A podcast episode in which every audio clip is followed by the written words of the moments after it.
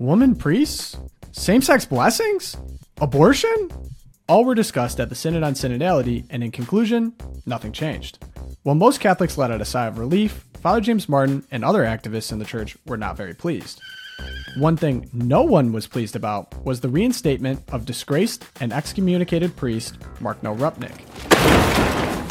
According to a reporters on the ground, the room was shocked upon hearing the news and confused when Pope Francis delivered off the cuff remarks ripping, Priests who like nice cassocks?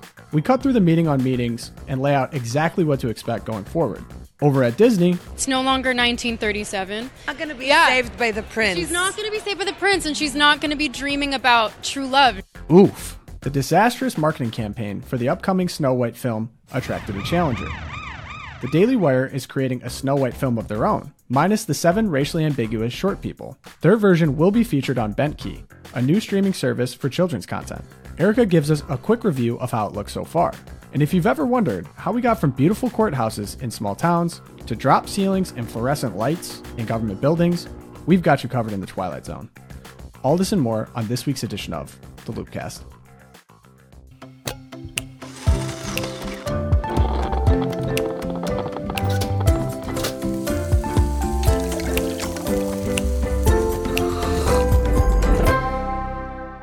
Welcome to the Loopcast. Today I'm joined as always by my co-hosts Erica and Josh, and today the church survives the synod barely. A lot of headlines coming out of there. We are here to assure you the church survived. Yes, indeed, the church survived, but there's a few elements to the final document that was put out, uh, some of the Mario Rupnik scandal, and then uh, the clericalism comments from Pope Francis. They've all kind of been floating around independent of each other. We're going to try to put them all together today. So, Erica, could you just start us? Uh, what happened at the synod? What, what was their conclusion? Well, the big news about the synod is that nothing much happened. I do want to clarify, though, it's not over yet. So hold your breath, take a nap, because they're coming back next year to apparently finish the deed or continue the discussion or embark on the process or have more dialogues about all of these issues and experiences that they've had. The final document that came out, and I'm just going to say, I tried to read it. I tried, it's very, it's a slog.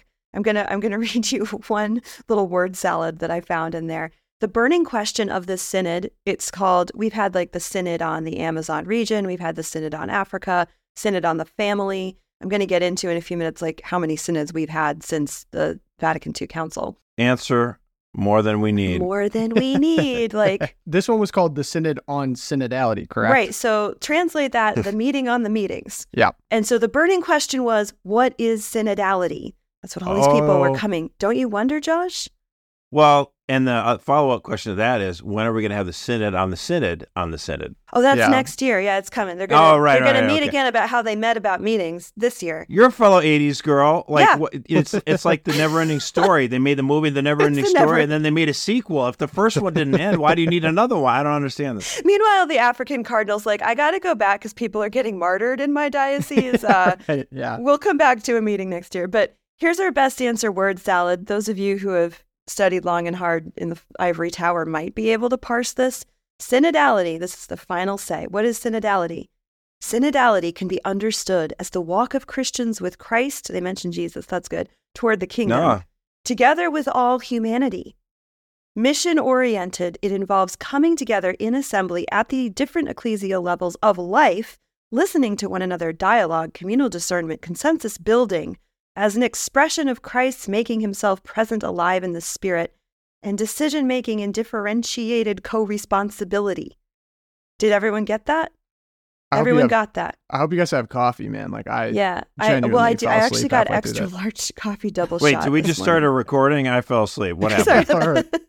okay. Seriously, man. basically the, the what I can come up with the synod is they all came together the organizers the, the goal of the synod was to meet and to listen and dialogue and have communal discernment that this idea that Christ makes himself known through our own experiences I mean not through a definitive revelation of his coming to earth in the incarnation through his passion death and resurrection he has given us the definitive revelation no no no no we got to sit around and listen. The synod is waiting for Godot. It's waiting for Guffman. It's waiting for the snark. It's hunting the snark. It's never going to Yeah, Erica, if I could ask that because that word salad made it seem like this is all kind of meaningless, pointless, but but people were so concerned about it. Right. My question then is why were people really concerned about it if this just ended up being a word salad? Right. Like I don't want I want to make light of it because in a way you have to laugh or you're going to cry. But it could have been a lot worse. Because all of this word salad is a method, it's a mode of coming together and embedded in it are a lot of progressive ideologies, I would even say anti-Catholic ideologies who just couldn't wait to get women's ordination on the table, to get LGBT on the table. I know Josh has a lot to say. Abortion Yeah. was there. We'll get into that too. I mean, it's just yeah, this weird, crazy Chat GPT synod synod final statement thing is just you know, it's so unimaginative and unoriginal. But you can still at its heart see this like love it has for like it, this desire, this aspiration to have gone the full Monty, right? To have gone the full nine yards, to just to say, you know, we're a new church and we're going to do this and that and and it came up short. And I think part of the reason it came up short is because precisely because uh, Catholics who care about their faith, who care about their church, decided to stand up and make a difference. I know here at Catholic Vote, we dedicated a ton of resources to making sure that we would get the word out. Like at the beginning of this uh, synod, they said, "Oh, it's all closed to the press, and there's not going to be anything going on here." And thank the good Lord, there were some brave men and women, the courageous uh, cardinals who stepped forward and, and did that uh, Dubia letter. We publicized that. Um, we had reporters on the ground at Rome working overtime, trying to get every last piece of information out there and share it with everyone, you know, here in the United States and whoever around the world or whatever. And I think, you know, that kind of action was necessary to make sure that this did not go completely, totally off the rails. I feel like that it became somewhat of a nothing burger is a great gift. And it's never, you know, I like to tell people like, oh, just because the church is saved from from total destruction doesn't mean there can't be horrible things that happen, like the church being like asleep at the wheel, the the the church kind of leading people astray. I mean, e- even during this synod, we had Pope Francis, you know, inviting in Sister Gramick with the New Ways Ministry. It's a horrible thing. It it it was, you know, telegraphing a message that, you know, he wanted to, as much as he wanted to, try to bless same sex unions. Even e- expressed it like, well, you know, the church can kind of bless people, and there's all this kind of talk that was done on the side. That was all, um, you know, that was the attempt of this synod to try to to put a blessing on uh, same sex couples. That the final document did not have much of anything really at all to say about LGBT LGBT groups, and that was much to the dismay of Yeah. left wing Cardinal uh, Blase Cupich of Chicago, who kind of was lamenting at the end of the the synod, like how it, it could have done so much more, and there's so much we have to unpack. And you can tell a lot about the types of people that were upset about this final statement because again we just reiterated we went through it. It was a whole lot of nothing. But i think there were people that were activists within the church that were really hoping for a substantial church doctrine change when it comes to blessing same-sex unions.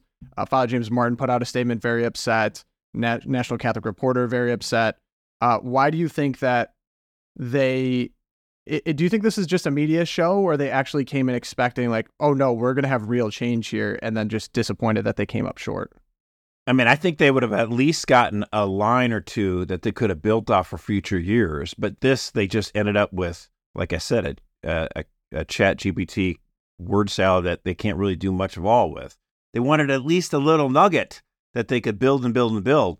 well, and they found one. They, I do want to say they found one. I went through. I read all of Blase Cupich's um, interview at America. I read Father James Martin's entire reflection on what I learned at the synod, and I mean, he the way he presents it is we we built bridges. We made we made friendships with each other. We listened to each other, and then he cites section fifteen in the final document, which while it does not say the word the alphabet soup LGBTQ explicitly, it does say that we need further study and greater precision. And we'll come back to this because we need more time for reflection. I'm going to quote again uh, without giving into simplistic judgments that hurt individuals. And he narrowed in on that as this conversation is continuing. We are going to continue. And here's what happens with the lefties. Like, and I'm sorry to call them lefties. I know some people are like, we yeah, shouldn't let's use labels. Let's, let's be clear about when we call them lefties. What do we Yeah, mean? yeah. These are people in support of what? These are people in support of changing church doctrine that is unchangeable. Literally, like they want women's ordination to the diaconate. They want LGBTQ blessings on unions that are outside. And and the thing is, this is church teaching. It will not change. And it feels like I, was thinking back to the, you know, all the history around Humanae Vitae. After Vatican II, there was this promise that came out from some of the progressive elements in the church that okay, now finally it's going to change. And all these people get all excited. Oh my gosh, I'm a, I'm a woman. I'm going to be ordained in five years. I'm a Catholic couple. I'm throwing out the, you know, the NFP manual. I'm going to start using birth control and it's all going to change. And then Humanae Vitae drops in 1968. Nothing changes. And the Pope reiterates, Well. well, okay. The church, the Uh-oh. Pope reiterates the teaching of the church and and thousands of souls are lost. They are lost. And that's what Father James Martin and the progressive element continue to do. They want to push for this synodal model that is unending dialogue, unending process, never any action or statement. Because in that Right. confusion, in that like maybe sort of state, you continue to draw along this false hope that somehow the Church of Jesus Christ will fall. When there's And- opportunity for error as well. You know, Yeah. when there's ambiguity, it's Airtime. opportunity for error. So, Erica, you're right, of course, that the church teaching did not formally change with, you know, the battle over contraception in the 60s and Humanae Vitae being published. But the de facto church policy sort of did in the fact that basically there, you know, uh, Father Curran's whole topic of your alma mater. Yeah. Not a shining moment about- for Catholic University. We Yeah. got that. it's all about your conscience and conscience be your guide and blah blah blah blah blah blah and so then you get to the situation where you know a you know you look back in history for example and you say how is it that the, this Arian heresy and and you hear about like 70% of the world's bishops at the time believed in this Were And how is that possible Yeah.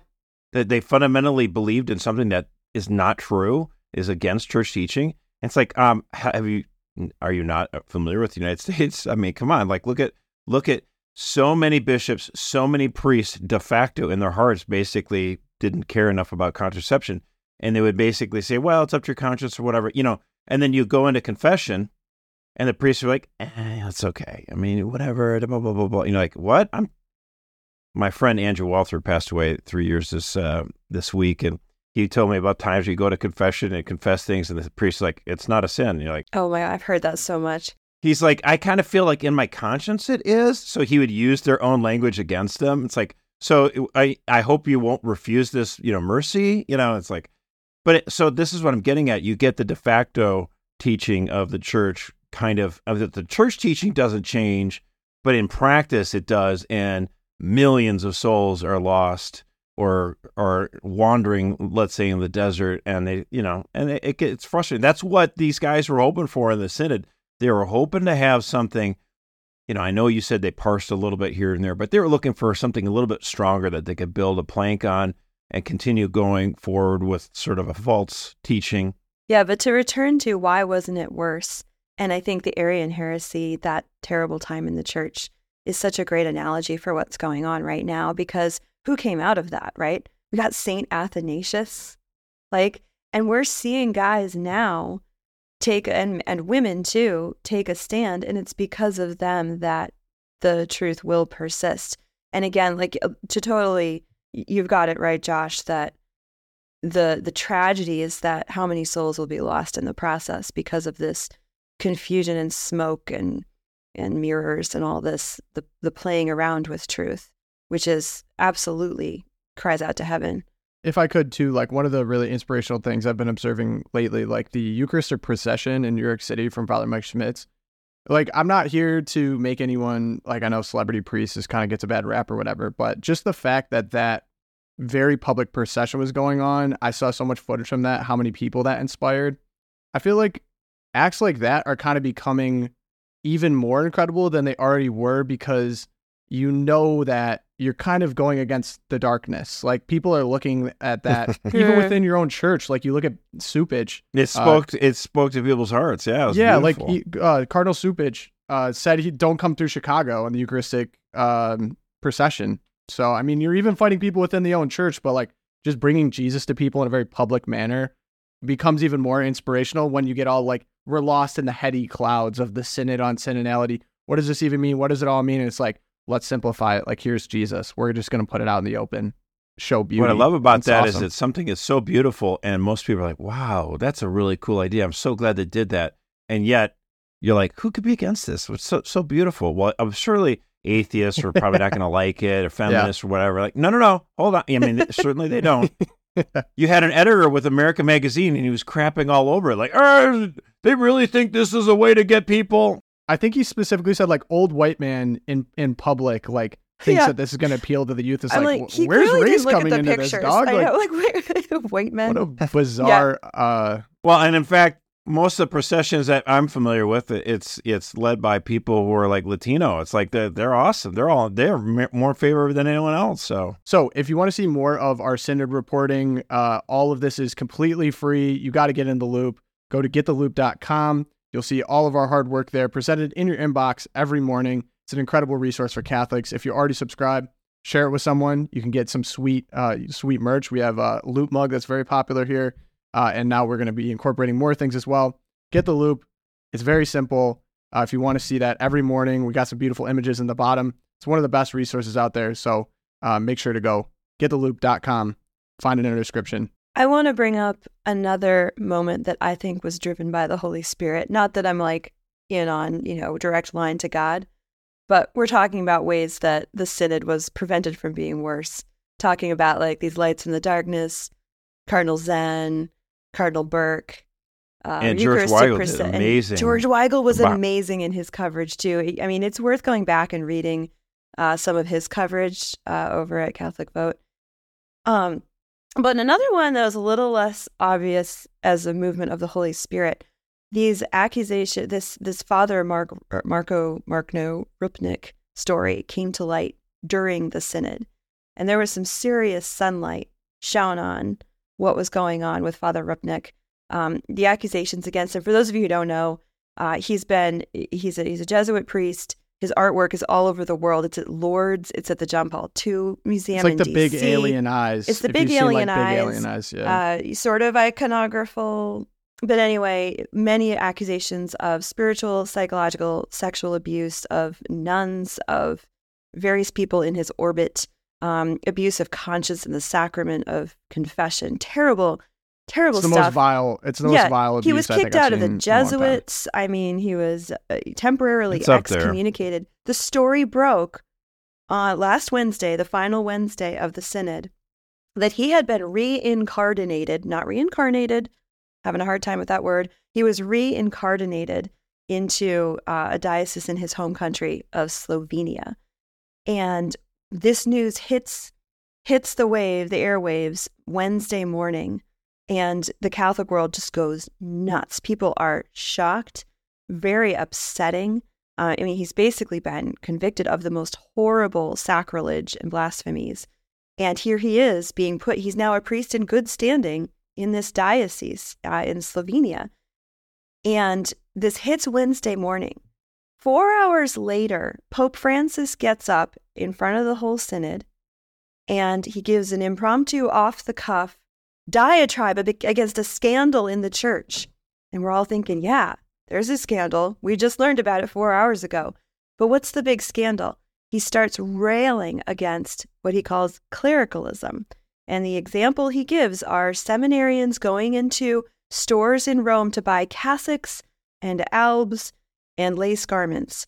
And he goes, I, just was like, how out of touch can we be? Do you, I'm hoping he's completely unaware of the story that just broke. But from your sources, people in the room were were visibly Yeah. shaken by the Marco Rupnik. Like Yes. slack jawed Yeah. and could not believe what they were hearing. Oh yeah, even the Catholic left. Even They Everyone. were going bonkers. America Magazine Yes. was like, um, n- this is bad. They were outraged, which I mean, th- I believe them, and they sh- they were right to be. But they they were outraged and also embarrassed that their side wasn't taking care of this problem and making it worse. So that was so kudos, for, you know, I guess for them.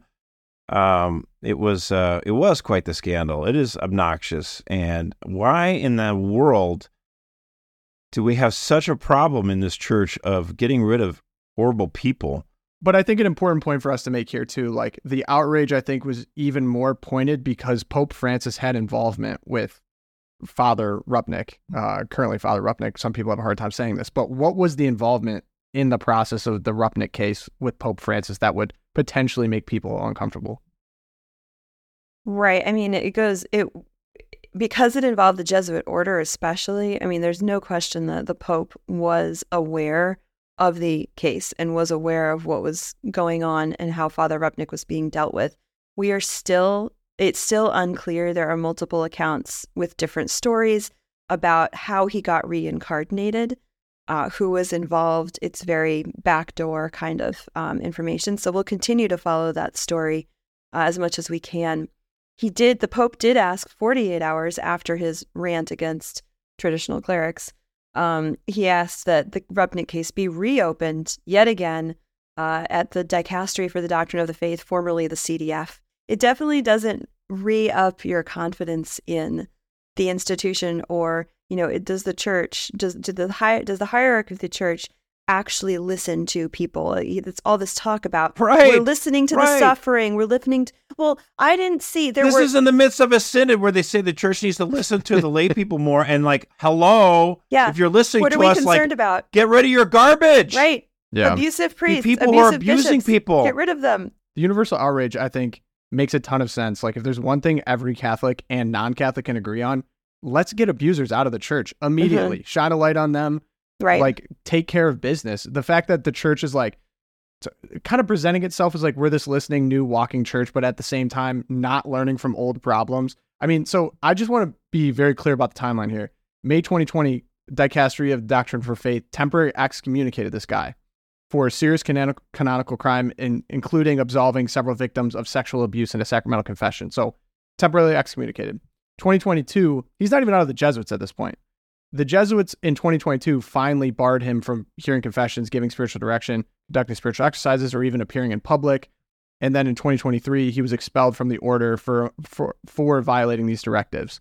So th- he's like out, out at this point, and it took way longer than it should have, but he's out.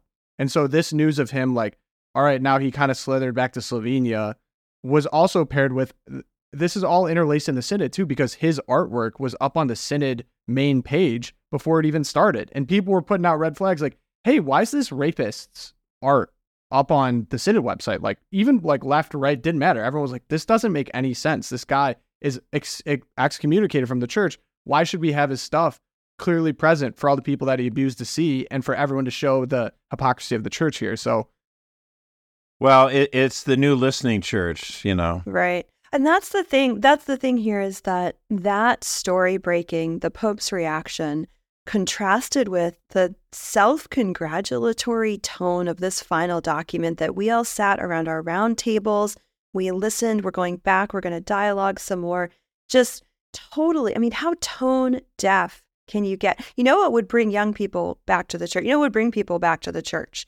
Isn't like, oh, look at all the meetings we're having in Rome with Catholicism. each other. Catholicism. Yeah, maybe Catholicism. Maybe bishops like going barefoot through the streets in reparation for the sins against minors and yeah. against the church with yeah. some ashes, sackcloth, like do something crazy like penitential processions, Eucharistic processions. I think that would that would say a lot more to the people who are in RCIA in my parish than did you read the synod documents?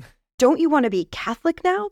Like in which I think 1% of American churches took part of synod in, to begin with, but eh, what's so frustrating about like this situation as well is having to be on a public platform as a Catholic, anytime I'm reading comment sections, there's at least five comments on like, you shouldn't say anything about children. You shouldn't say anything about abuse because this is still like clear and present and rightfully so to many people who hate Catholicism because they either know someone that was a part of abuse or they don't want to be associated with abuse.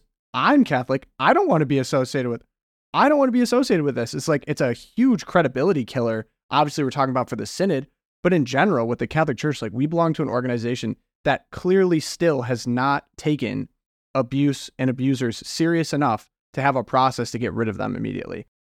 We all know people too. We all know people in the United States who uh, have, you know, are scandalized by this and they have walked away from the church. And I do think our Lord has a lot of mercy for those people who feel scandalized and don't feel like the church is, you know, a place where they can go anymore. But I think also we have a Lord of justice towards those shepherds who have led us astray. So it's going to take a lot of. Uh, it, it, there's no, you know. Here's the thing: when it comes to the the crisis here in the church on this and everything else, and then when it comes to the crisis in our own country, we Catholics do not need to feel obligated and burdened with trying to figure out the exact recipe it takes to try to figure this out. Like, what are the, how are we going to get out of this mess? How are we going to get out of this mess? Like, you don't have to come up with the plan. You don't need to. What you need to do is you need to pray, you need to fast, and yes, work hard. And if you're praying and fasting and working hard, then God can, you're moving. And then if you're moving, God can move you in the right direction. But if you just sit still, navel gaze, and don't do anything and just mope and you're scared about the world, that's not helping. That reminds me, this week when we, the kids were getting ready for trick or treating, because I'm a pagan Catholic wife, we were going to get ready to go out in the neighborhood. And so, of course, like to make up for it in my own heart, I was like, let's watch St. Bernadette while you're getting your costumes on. and so the six year old, though, she goes, she's watching St. Bernadette. And she hops down and we're like talking about All Saints Day coming up. And she goes, Mom, Mom, I know the answer. I was like, oh, good, because I'd been like, my head was in the Rupnik stuff all day doing research for this. And uh, she goes, I know the answer. I'm like, great. She goes, we just have to pray the rosary and do penance for sins because Our Lady said so. And then she like scampers off to go stuff her face with candy. And it was, it was great. I was like, Dang. yeah, like you said, Josh, like we don't have to figure this out. Yeah. We, we know what to do. We pursue holiness in our own lives. I love the month of November because here we are with our, you know, I feel like the whole month of November, we have one foot in heaven on the other side. And we have this opportunity to just, you know, step through, remember the dead, remember our final end, and, uh, and just be holy and pray for our bishops. Oh my gosh, pray for our local bishops to be holy men. Um, and yeah, we know what yeah, to love do. the love the message. Well, first off, you have a very well catechized six year old. Congratulations. Uh, that that's trickle down economics right there because you're very holy as oh, well. But uh, well, um, so that kind of reminds me too of like we talk so much about the problems in America as well. Problems in the church, problems in America. I think there is something to be said too about like you you individually aren't responsible for fixing the entire broken system. I, I think especially with the spiritual thing because personal holiness. There were people, saints, were very personally holy in times where the church was a mess, or in time where society was a mess. And even in America, it's like we don't have to solve all like the presidential problems or like all the problems with the, the government right now. You can be a good citizen in your local community. You know, you can you can um, raise a family, you can impart good values, you can serve your local community in different ways. Like those are all very tangible. Like like Josh said, we need to stay in constant movement here. Like keep going forward. If you just sit and wallow in the sadness, that doesn't really get you anywhere, benefit anyone. So Right. I mean, that's the thing that, you know, when we started this organization 18 years ago or whatever, Brian and I and my friend Joe, it's like, w- you know, we, we thought about what Mother Teresa said. Mother Teresa said, We're not called to be successful, we're called to be faithful.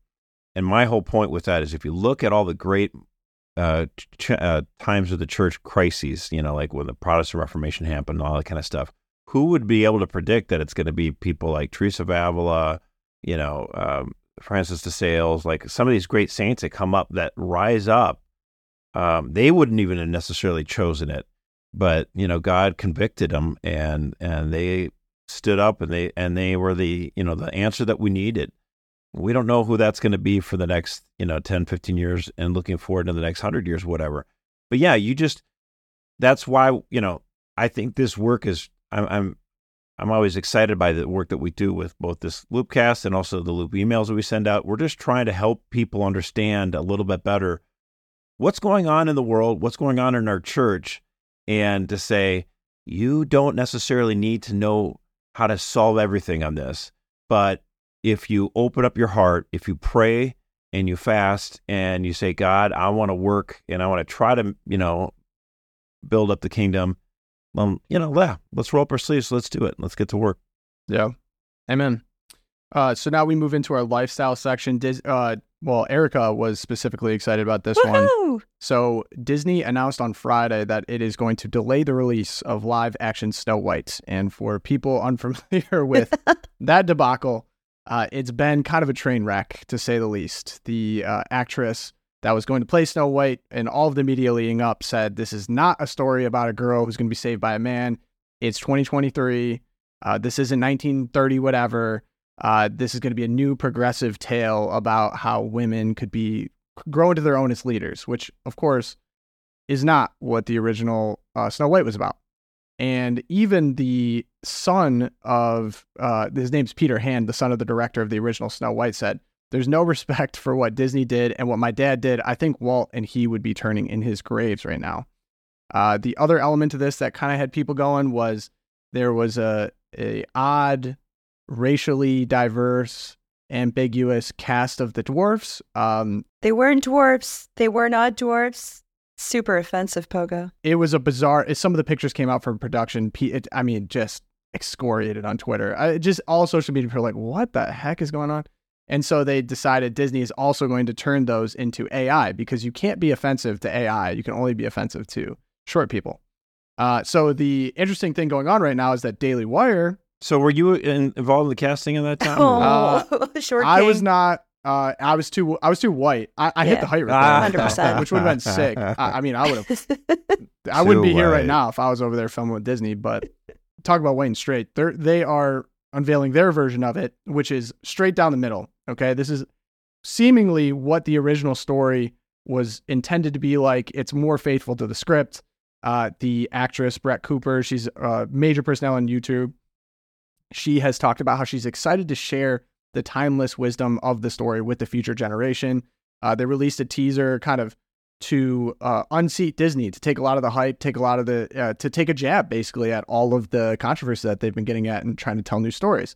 They've also released a new uh, child uh, children's streaming service called Bentkey. Erica, I know that you've checked Oh, it yeah. out. Uh, this would probably be a good time for review for people curious. But okay. uh, what what are we thinking about all this? Do you think there's that that first off, I guess, is the Daily Wire version going to actually do damage? Do you think it's going to actually be like really take away from Disney Snow White? Well, the indications from the Bentkey success so far are that, yeah, Disney might have just delayed this release because we have Snow White and the Evil Queen coming from Daily Wire, Jeremy Boring over there, and people are responding tremendously. So, Bentkey, when it came out, and again, this is a streaming platform from Daily Wire, it is not like connected with Daily Wire. Some like they're they're trying very much to have it be its own business, its own model. But it's it's the same guys. Yeah, it is. Yeah. It is. It's smart. Same guys doing it, and uh, it had it, it like broke uh, Google Play because so many people downloaded it. Millions of downloads in the first week. Oh, wow. And it's got 180 episodes from dozens of shows already. So they really took the time to backfill. So you can just plug right in and it's not like you're waiting around for new episodes all the time. We we started with uh, Chip Chilla, me and my kids. We watched it. It's um the story the story of a family of homeschooled chinchillas who have adventures together and read classic fairy tales and learn from them.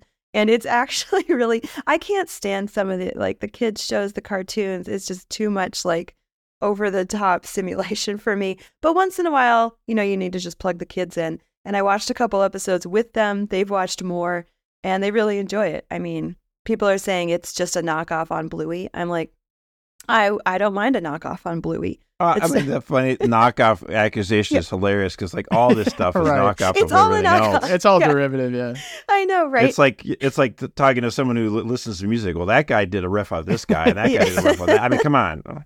like everyone's a rip. They're all just following a even even Taylor Swift. Like she's just following a formula. You do know that Right. at this point. Maybe she wrote it herself, but it's a formula. And so if Who's your kids that? are if you're going to watch cartoons, check out Bentkey, and they really are like talking about classic tales. They learned about the prince and the pauper and being content with what you have and hard work and it's it's a good option. They have a What is um, the Erica? yeah. Like, what is the value to? Because I was talking to someone that I do, and they're like, talk about how valuable it is to just have a service that they can turn on the TV, press play, and not have to be concerned like, are they sneaking something weird in here? Oh yes. Yeah, that's it's I feel like that's going to be so successful. Like Yeah. everyone wants that, right? Everyone with kids that's serious about parenting and wants to impart good values, like Oh yeah, a hundred. you'd be shocked at some of the stuff out there right now where they're like, "I'm a non-binary horse." Like, why is the word non-binary even being used? Yeah, I mean, shows like horse? Arthur shows that like y- you know we used to. 10 years ago, you wouldn't think twice about sitting your kid down in front of a new episode of Arthur. And now you're like, wait a minute, wh- how did that happen in there? Yeah, why does Mr. Arthur have two gay. mommies? Yeah, Tough. and Well, you know, and part of my anecdote on that, or my response to that, was we would just get our kids to watch, you know, go onto YouTube and you could watch, you know, uh, Bugs Bunny stuff from like the 40s and 50s and whatever. And kids were like, oh my gosh, they loved it because it was actually entertaining. Because so much of this stuff and like, because they got this idea, we're going to need to be educational oh, it's moralistic. sometime in the 90s and it's just like it's like yeah, Yeah. it's so boring like let's ta- let's have a lesson let's learn french let's do algebra it's like my gosh just entertain the kids this is so boring Let's have some slapstick comedy. Like I want to see Wile E. Coyote get blown up. Like yeah, that's exactly. all I instead want. of and, and and yeah and it's like instead of being like super educational now it's like super educational plus like marxist you know alphabet stuff and you're like great so you're gonna make all the kids family. gay good yeah, yeah, all the, all the kids are calling each other comrades. All of a sudden, you're like, "Whoa, what, what, what happened?" Where'd here? that come from? but what Yeah, But even even my my concern personally with YouTube is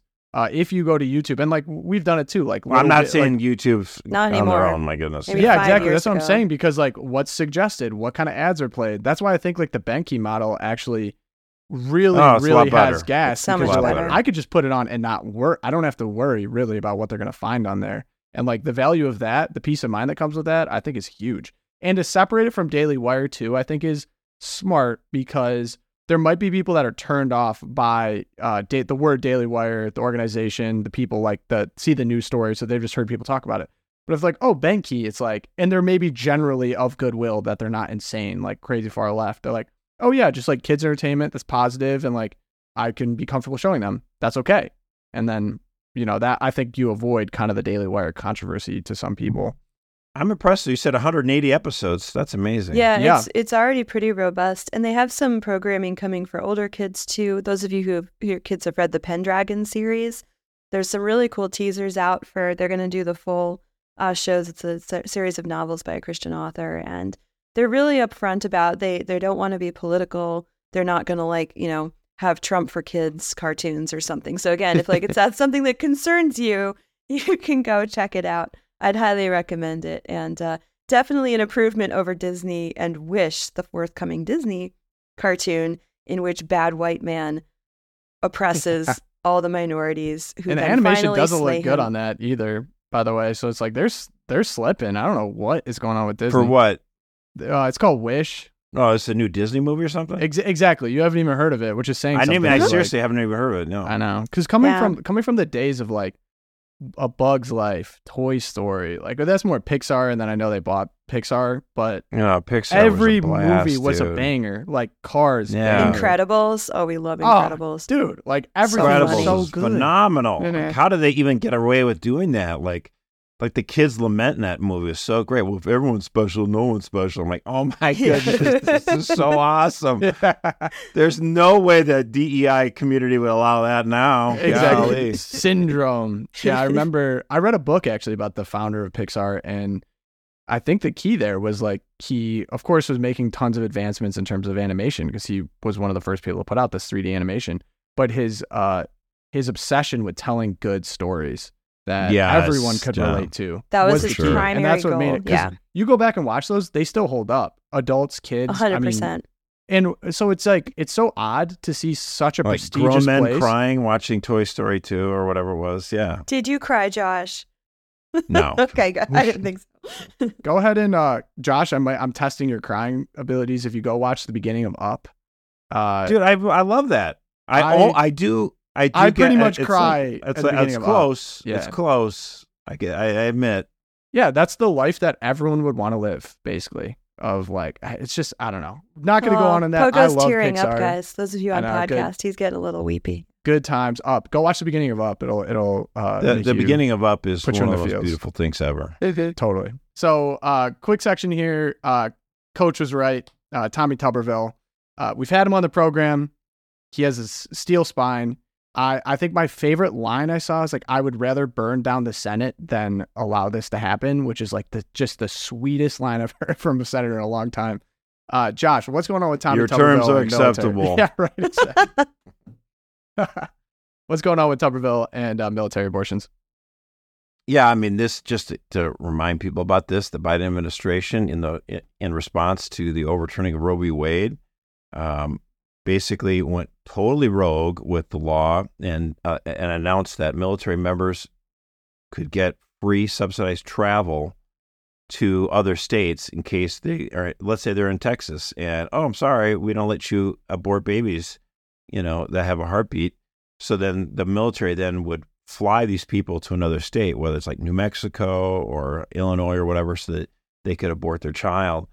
And, you know, it, they made a big hubbub about this, the Biden administration, both President Biden and also the Secretary of Defense, Lloyd Austin. Both men are Catholic, Catholics, by the way. yeah.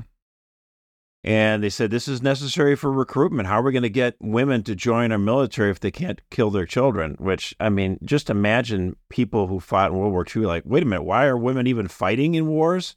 Um, and then, they, like, you need them to, to be able to join so that as, then they can kill their kids. Uh, you know, it's just, it's amazing to me. Uh, gross dereliction of duty uh, for us men that we allow uh, the killing of babies anyway. Obviously, that's Yeah. the biggest tragedy. So, uh, Tuberville has been awesome.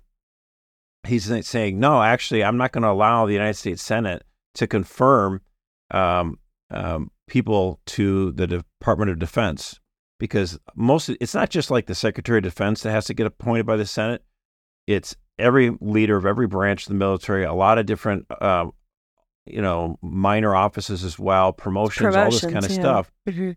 Yeah, so someone goes from being, you know, uh, you know, uh, getting promoted to being a general. That guy's got to get that's got to go through the Senate, and then mostly it's just kind of a pro forma thing. Okay, okay, yeah, it looks good. The, you know, the committee looks it over and you know signs off on it.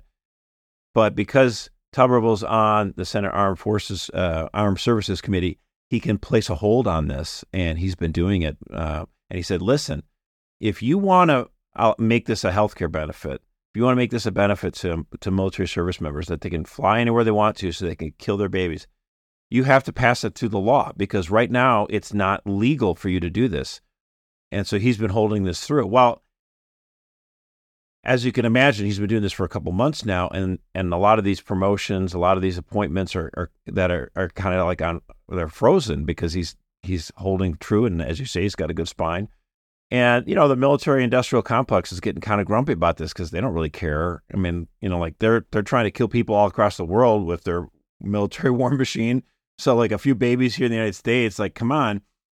And it turns out that the, this this that was so necessary so many people are going to want this. And it turned out a study found it was only 12. I mean, 12 babies murdered is still too many, but it wasn't like this vast, you know, demand by so many members of the military to, to get this so-called benefit.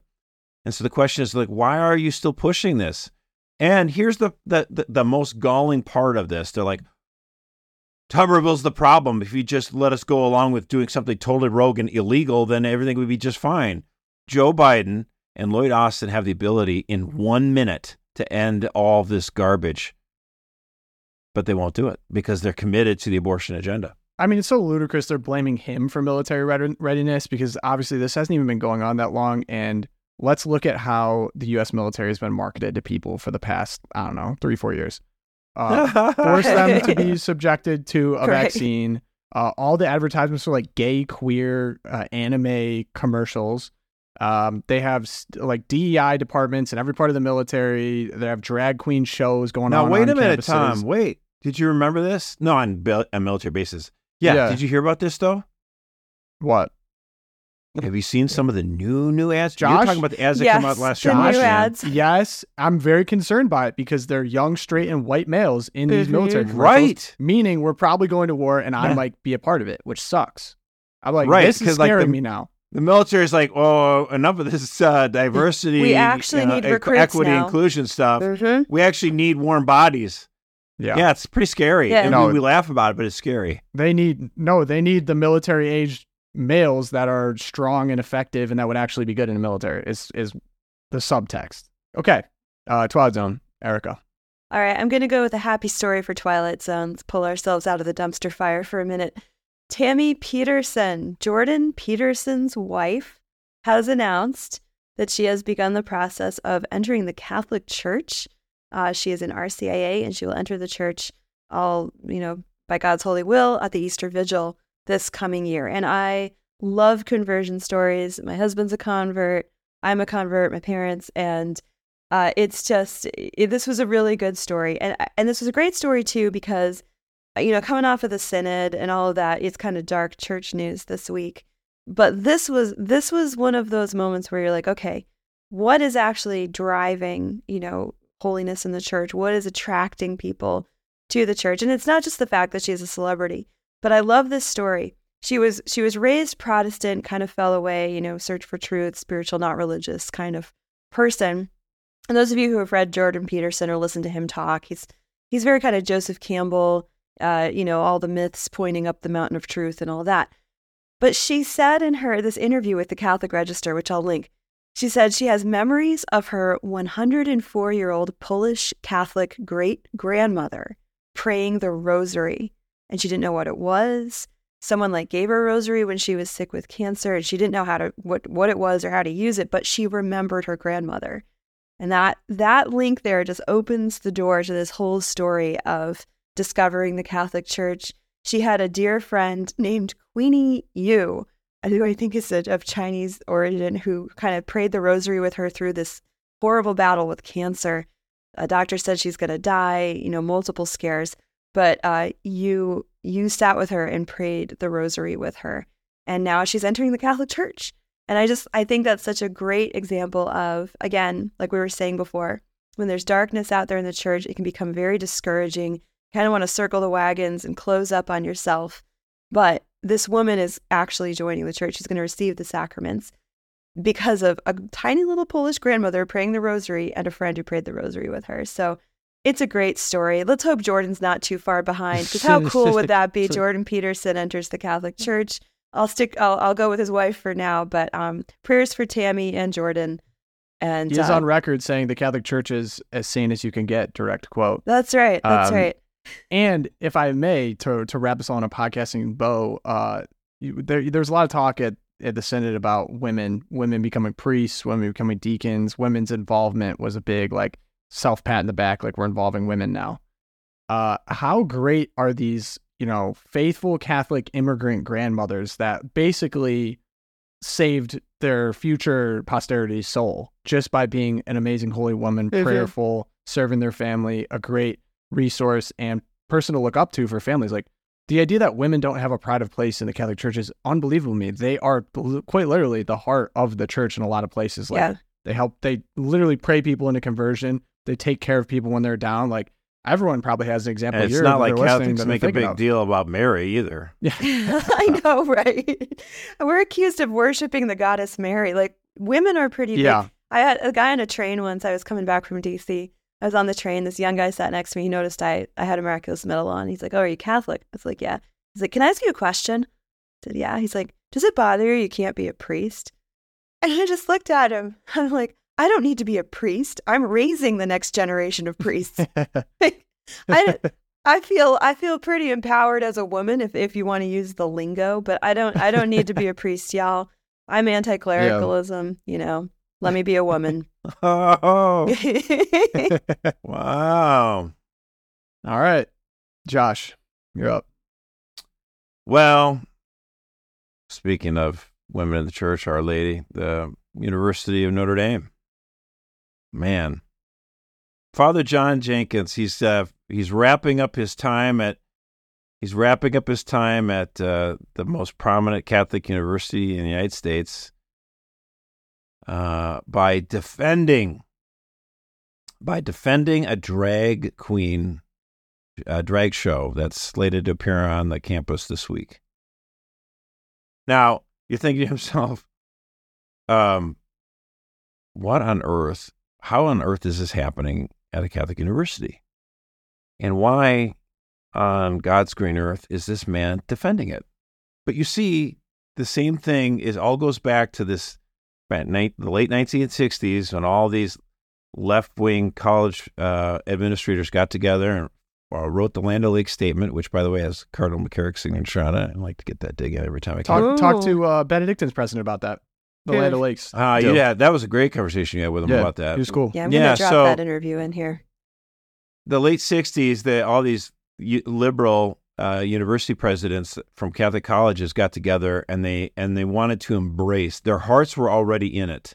They wanted to embrace the secular agenda and and they wanted to try to they were because they're embarrassed frankly about this idea that they're Catholic. I mean Catholics were the ones who started universities and yet Catholic university pre- professors and university uh, presidents were embarrassed by the uh, by the religion because we were so in you know and we still are in a country that is thinks that religion is somehow against learning when we were the ones who set up these institutions of higher learning. Yeah. so anyway it all the, the the uh, the way to unlock all of this was academic freedom.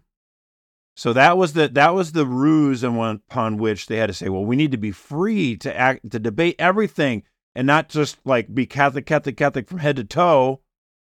And so we need the freedom, the academic freedom to debate everything and challenge everything and not, you know, to prove to Harvard and Yale and everyone else that we're not super truly Catholic. We're like, we're academics first, you know, we're Please smart. like us. Yeah. Pathetic. Yeah. And uh, so Father Jenkins, he's, he wrote, We defend academic freedom, even when the content of the presentation is objectionable to some or even many.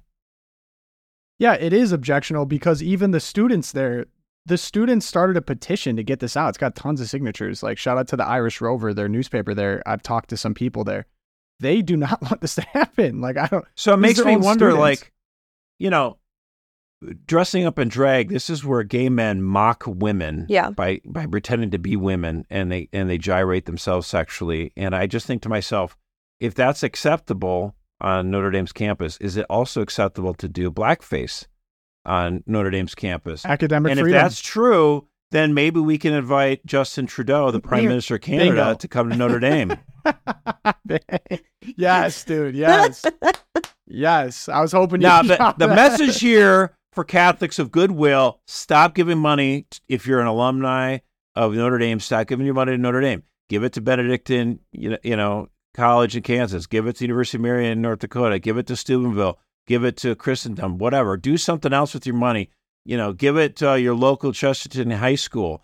Do not give it to these places like Notre Dame, Georgetown, Seton Hall. Give me a break. They're over.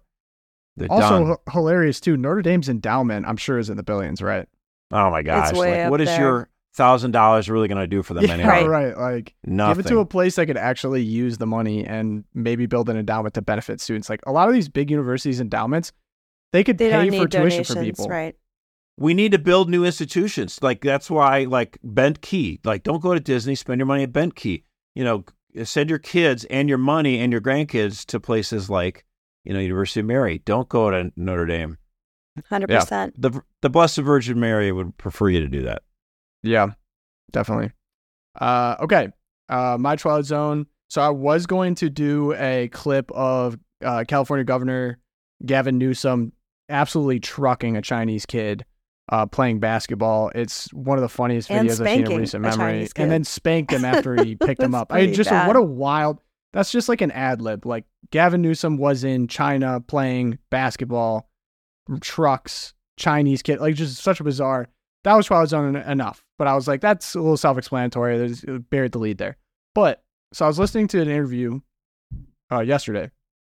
Uh, two of my favorite podcasters, Tucker Carlson and Theo Von, uh, were together. It was on Theo Von's podcast. He's he's a comedian, hilarious. I I really enjoy him. I saw him live. But the fact that he has people on like Bobby Kennedy, uh, Tucker Carlson, like he just has pretty much everyone on wide swaths of life. He had a garbage man on the other day who just worked garbage in New York City. Like he's Oh, just kind of one of those guys. It was amazing. That episode was so funny. But anyway, Tucker was uh, of course, you know, electric. I mean, he just has one of those personalities. But they were talking about uh, architecture again, and this is kind of one of uh, Tucker's signature things. Talking about beauty. Um, he's definitely had his own Christian journey. I know he grew up evangelical. I think he's even a little embarrassed about that fact. Episcopalian. Episcopalian. Oh yeah, Episcopalian. Worse. Yeah, and he's kind of made jokes No. about it, but Very different. Yeah. yeah. So uh, anyway, he was talking about how important beauty is and how even uh, pre World War II, if you go to small towns in America and look at their town hall or look at their uh, ju- uh what do you call it, where judges are? I'm blanking on County the word. seats. Their yeah, courthouses, their libraries. Yeah. Yeah. Courthouses, The city libraries, halls, they're all beautiful. they are.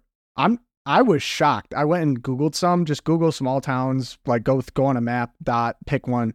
They're like shockingly beautiful. The Mhm. architecture is amazing, and uh, even like he was bringing up in uh with Great Britain when they colonial when they were colonial in uh, India. The train stations that they built for the Indian people, who by our today's standards, they believed that they were lesser than British people, that they were not equal.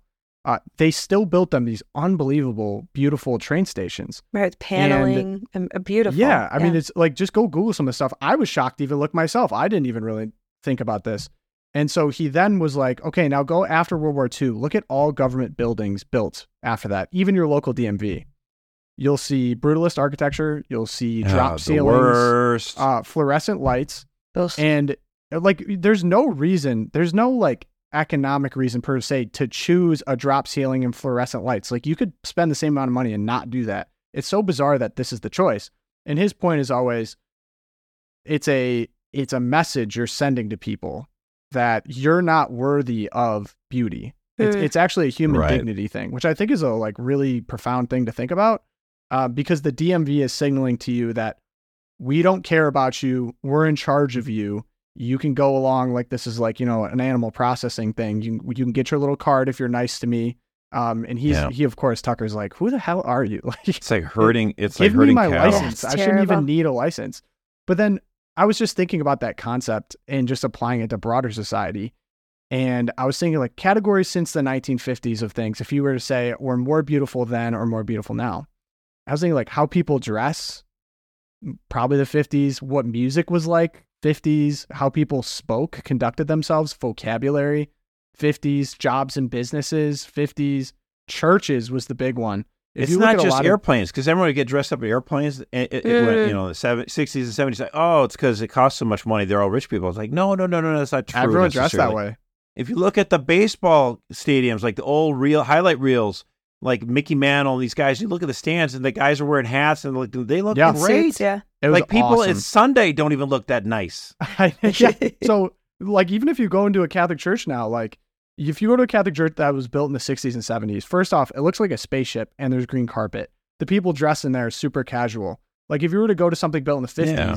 you're looking at like a beautiful church with people in it dressed very well. So, uh, cities, if you look at our cities now, too, anything that's been built post that time, all the most beautiful parts of cities, like Milwaukee comes to mind of like German architecture, gorgeous Yeah, the old green. clean, The old town green. clean cities. Like if you go see footage, like there wasn't trash everywhere. People were out walking. Um, diets too. Like think about what people eat as compared to then. Um, how people like physically have kind of let themselves go in a lot of ways. Like you don't really see fat people from the 50s because Although I do have to way. say, the 50s cuisine did leave something to be desired. My grandmother. yeah, I would switch it. I and would the switch jello it. with the Whoa. prawns in it. I mean, I can do without the Yes. jello mold. I'm, I 100% agree with you, Erica, but like the architecture is so much more Architecture on so. it. Okay. How you dress. But- Totally in agreement. But what comes to mind in all of these categories, I guess my broader point is like society and all of those areas have become vulgar. Like, Yeah. vulgar is the word that comes to mind when I think of drop ceilings and fluorescent lights or how And people crass. dress, how people act, what you see in entertainment. It's vulgar. Mhm. And what has been, It's an all-out attack on dignity and beauty. but here's the thing God is beauty. What's been attacked since the 50s? We've removed God from Mhm. almost all parts of Amen, society. in brother. the public Preach. square. I was Yeah. like, I was just thinking like, because Sure. to see beauty, it's transcend, it's transcendental, and God is beauty. Two things come to mind. Number one, there's a, a you know, in terms of conspiracy theories, there's actually a really good one about this that the CIA funded modern art as a way to try to go against the communists. So I, there's a good article on that. I'll pop for you guys in the show Heck notes. yeah. Oh, I Um, like that. You know, because the idea is like, how do you go against communism? They thought something the the total anarchy of modern art would would they thought would be like the silver bullet against communism, and so they funded a lot. more of like this join stuff the enemy. during the Jeepers. Yeah. yeah exactly. I so want to I read think it was this. I want to read disastrous, this of one, course. yeah. Uh, but then also when it comes to modern architecture, yeah, I mean, I, you know, I grew up at you know uh, St. George's, you know, Long Lake, Minnesota, and total brutalist church built, I don't know, 1962 or something like that, and uh, you know, and it was all spread out and y- y- concrete everywhere. And you know the congregation is here and here, and and and you basically look at yourself and In the round. and, yeah. and and the center of Round attention tables. is the priest, you know. And I just think to myself, like I remember growing up in that, and I lost my faith, and I'm of course, you know, not really that much of a shock.